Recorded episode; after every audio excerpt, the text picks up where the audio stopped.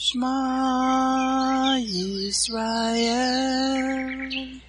Adonai Eloheinu Adonai Echad Baruch Shem Kevod Malkuto Leolam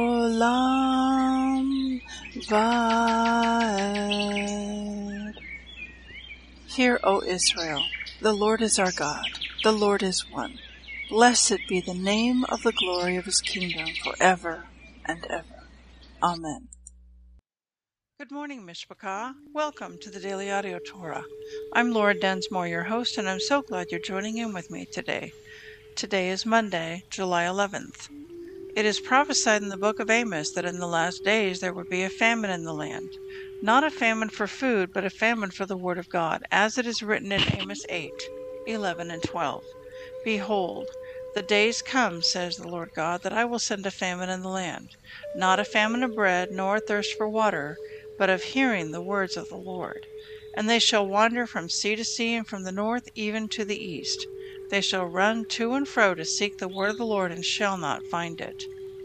Even in the days of Joseph there were seven years of plenty, followed by seven years of famine. He had stored up grain for the seven years of famine. The Daily Audio Torah is your storehouse where you can get grain. It is 20 minutes every day of pure scripture flowing out, living manna to feed your spirit. Are you being blessed by this ministry? Please consider supporting Daily Audio Torah. You can make a one time or a recurring donation by going to dailyaudiotorah.com and then click on the Give pick on the navigation menu. You can then make a secure online donation there. Thank you for your prayers and thank you for your support. Now let's continue our journey through the entire Bible in one year. This week we are reading from the New Living Translation for the Hebrew Scriptures and for the Brit Hadashah. Today we begin a new Torah portion, Balak.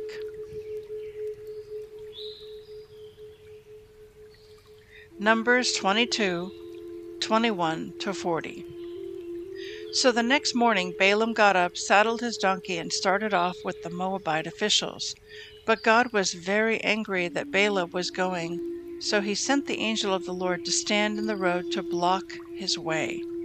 As Balaam and his two servants were riding along, Balaam's donkey saw the angel of the Lord standing in the road with a drawn sword in his hand. The donkey bolted off the road into a field, but Balaam beat it and turned it back onto the road. Then the angel of the Lord stood at a place where the road narrowed between two vineyard walls.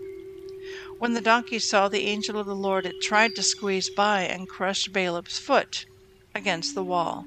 So Balaam beat the donkey again. Then the angel of the Lord moved farther down the road and stood in a place too narrow for the donkey to get by at all. This time, when the donkey saw the angel, it laid down under Balaam.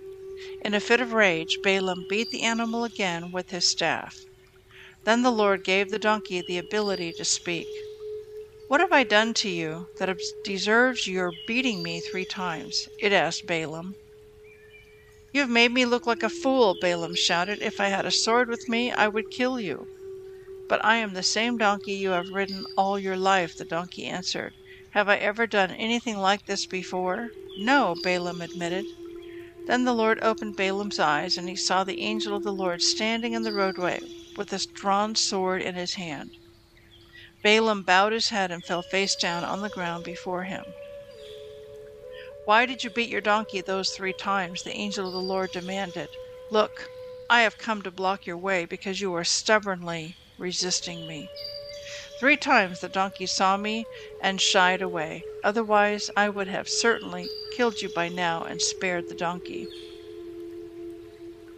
Then Balaam confessed to the angel of the Lord, I have sinned. I didn't realize you were standing in the road to block my way. I will return home if you are against my going. But the angel of the Lord told Balaam, Go with these men, but say only what I tell you to say. So Balaam went on with Balak's officials. When King Balak heard that Balaam was on the way, he went out to meet him at a Moabite town on the Arnon River at the farthest border of his land. Didn't I send you an urgent invitation? Why didn't you come right away? Balak asked Balaam. Didn't you believe me when I said I would reward you richly?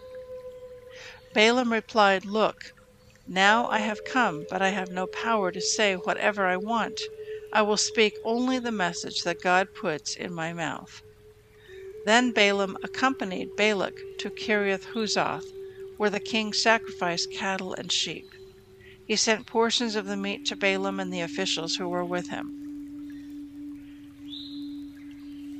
1 Chronicles 11 1 to 12 18. Then all Israel gathered before David at Hebron and told him, We are your own flesh and blood. In the past, even when Saul was king, you were the one who really led the forces of Israel. And the Lord your God told you, You will be the shepherd of my people Israel. You will be the leader of my people Israel. So there at Hebron, David made a covenant before the Lord with all the elders of Israel.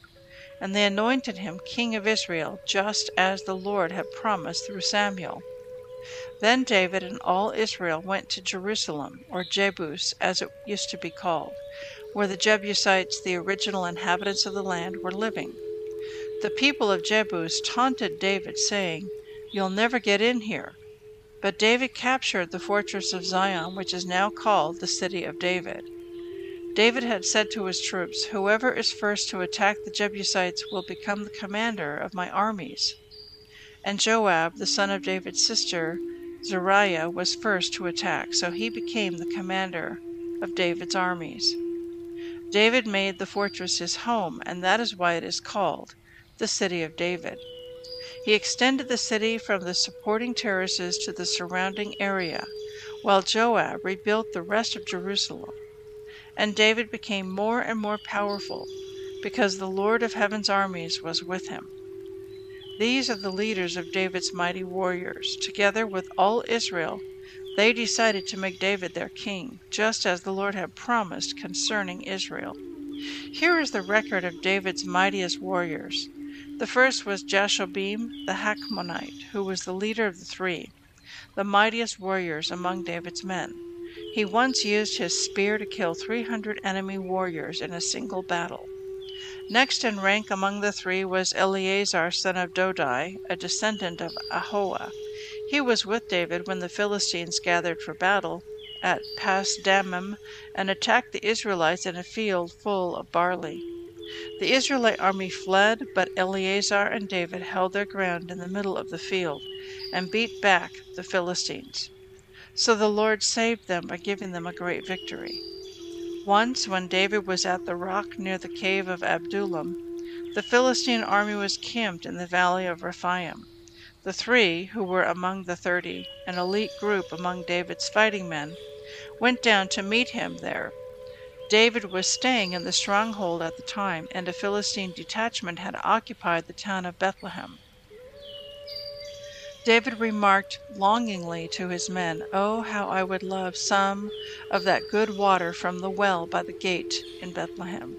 So the three broke through the Philistine lines, drew some water from the well by the gate in Bethlehem, and brought it back to David. But David refused to drink it. Instead, he poured it out as an offering to the Lord. God forbid that I should drink this, he exclaimed. This water is as precious as the blood of these men who risked their lives to bring it to me. So David did not drink it. These are examples of the exploits of the three. Abishai, the brother of Joab, was the leader of the thirty. He once used his spear to kill 300 enemy warriors in a single battle. It was by such feats that he became as famous as the three. Abishai was the most famous of the thirty, and was their commander though he was not one of the three. There was also Benaiah, son of Jehoiada, a valiant warrior from Kabzeel. He did many heroic deeds, which included killing two champions of Moab. Another time, on a snowy day, he chased a lion down into a pit and killed it. Once, armed only with a club, he killed an Egyptian warrior who was seven and a half feet tall and who was armed with a spear as thick as a weaver's beam. Benaiah wrenched the spear from the Egyptian's hand and killed him with it.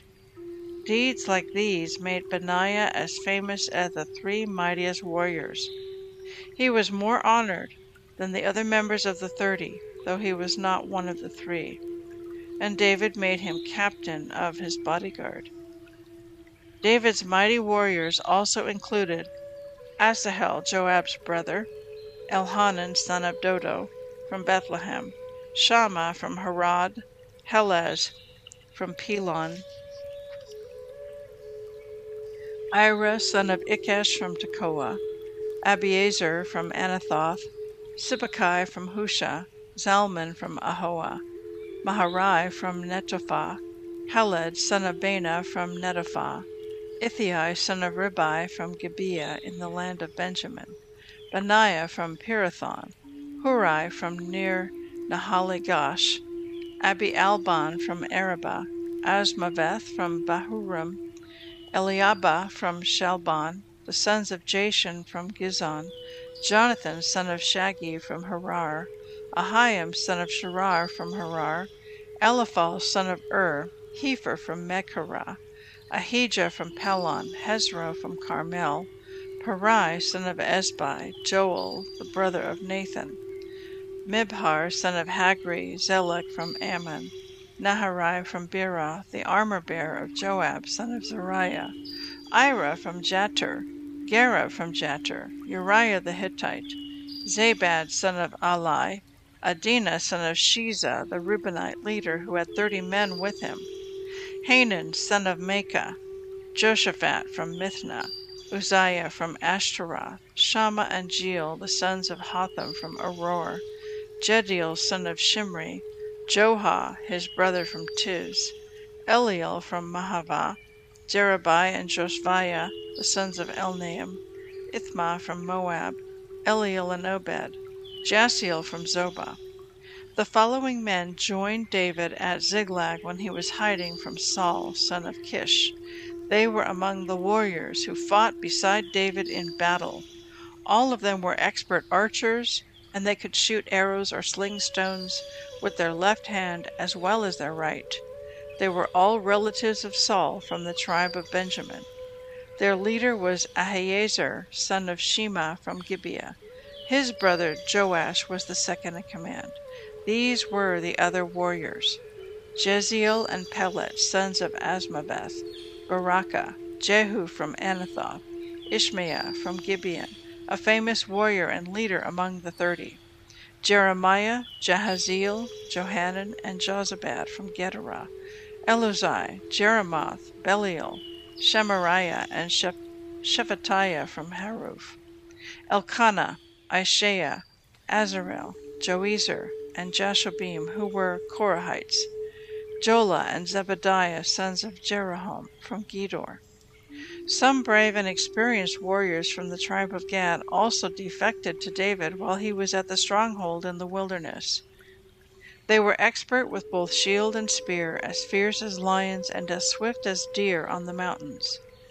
Ezer was their leader, Obadiah was second, Eliab was third, Mishmannah was fourth, Jeremiah was fifth, Attai was sixth, Eliel was seventh, Johanan was eighth, Elzabad was ninth, Jeremiah was tenth, Machbanai was eleventh. These warriors from Gad were army commanders. The weakest among them could take on a hundred regular troops, and the strongest could take on a thousand. These were the men who crossed the Jordan River during its seasonal flooding at the beginning of the year and drove out all the people living in the lowlands on both the east and west banks. Others from Benjamin and Judah came to David at the stronghold. David went out to meet them and said, If you have come in peace to help me, we are friends.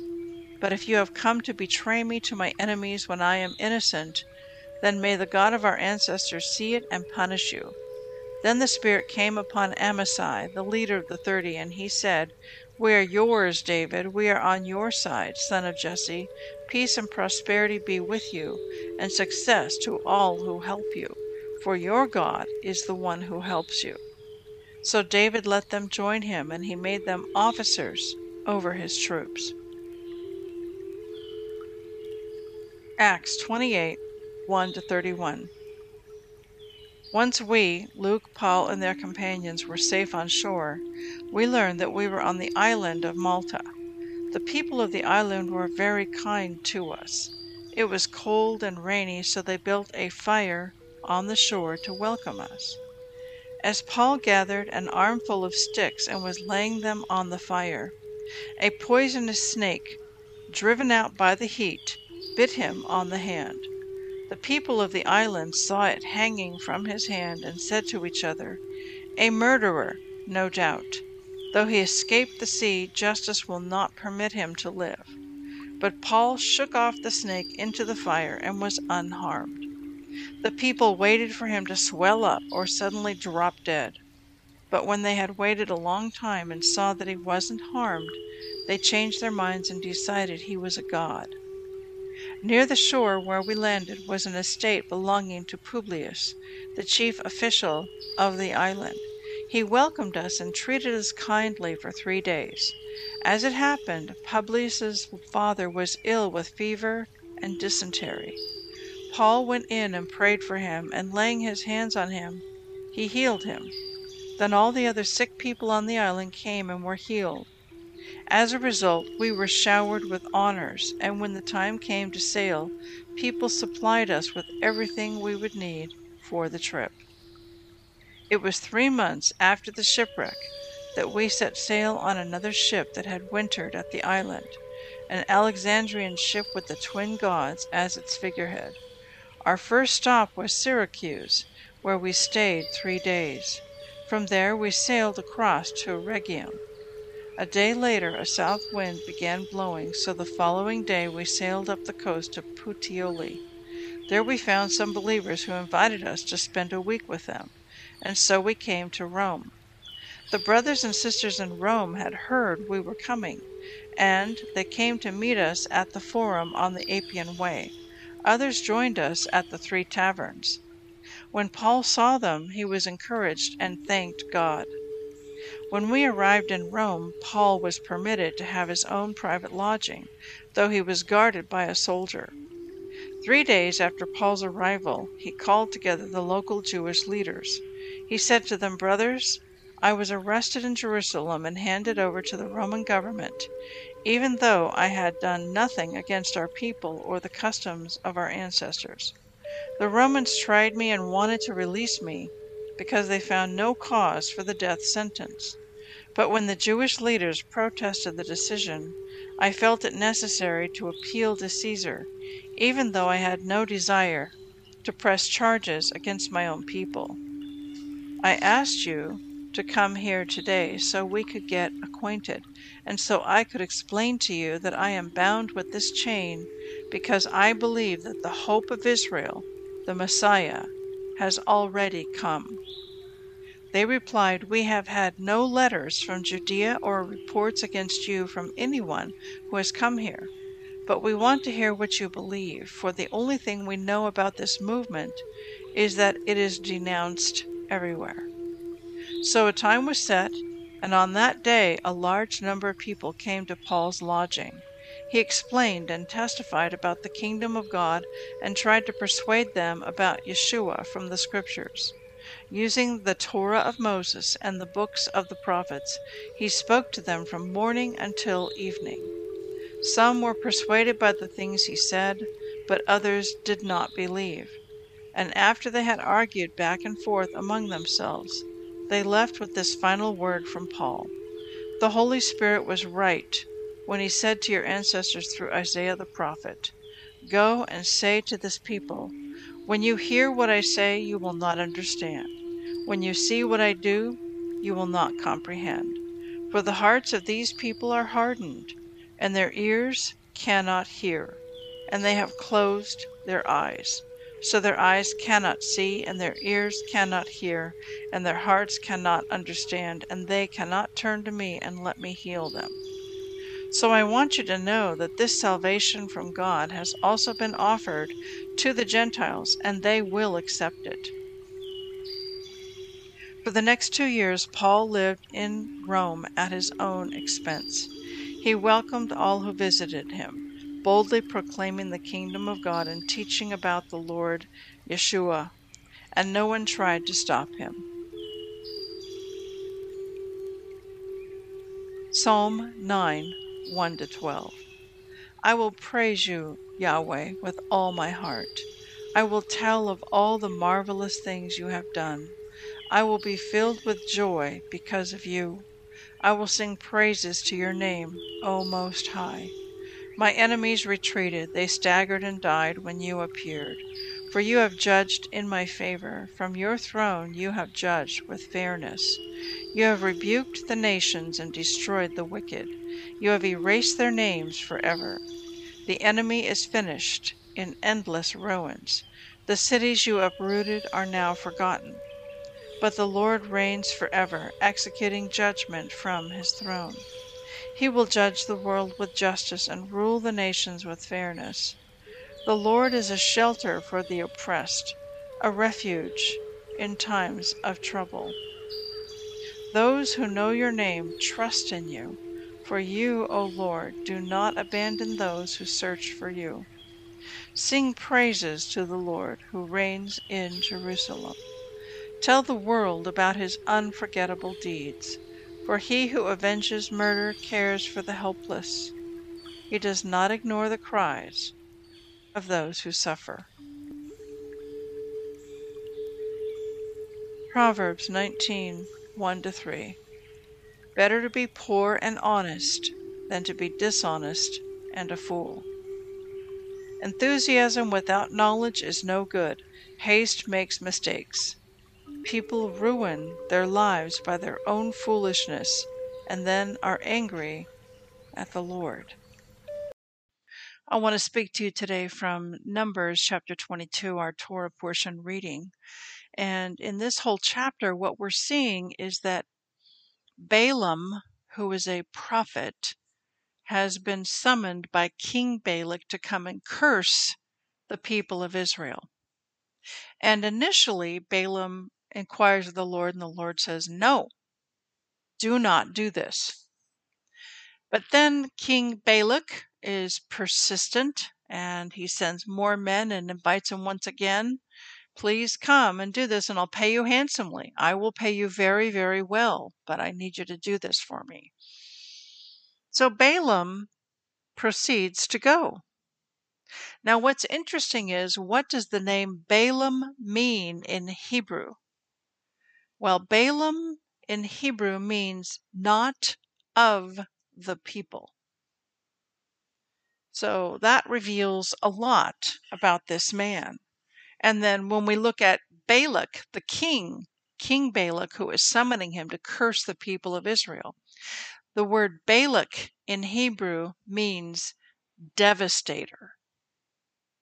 So Balaam is being tempted to speak words of cursing over the people of Israel. Now, this is very much uh, against the father's heart and against his will. He does not want him to do this.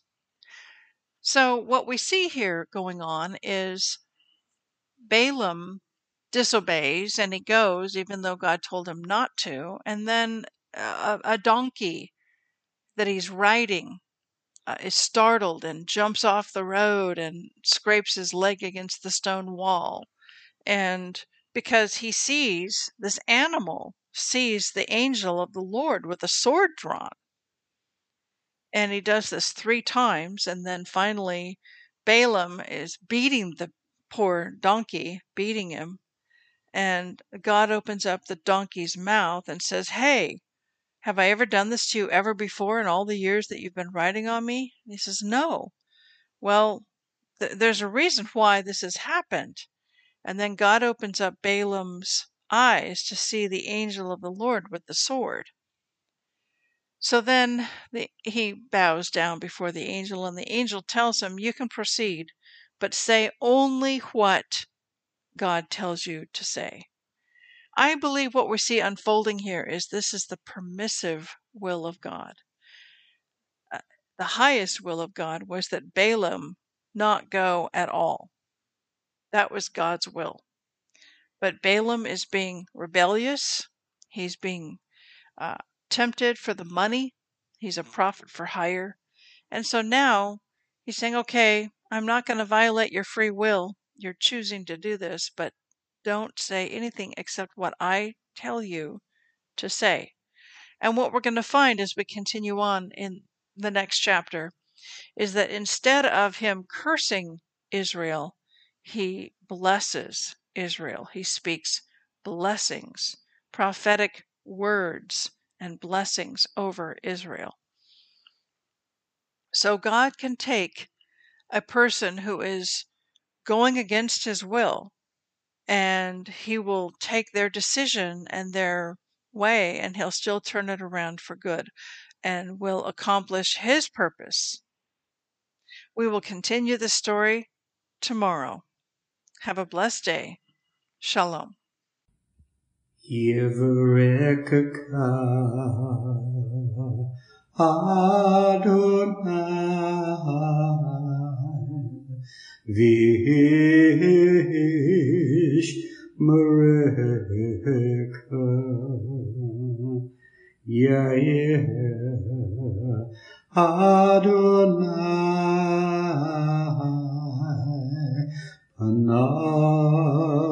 Panavilaka Vikuneka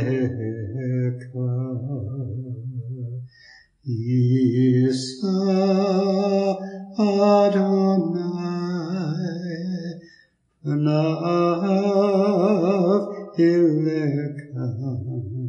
Vayasem Leka Leka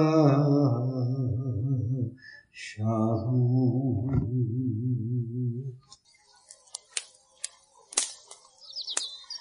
Aaronic blessing from Numbers chapter 6, 24 to 26. Adonai bless you and keep you.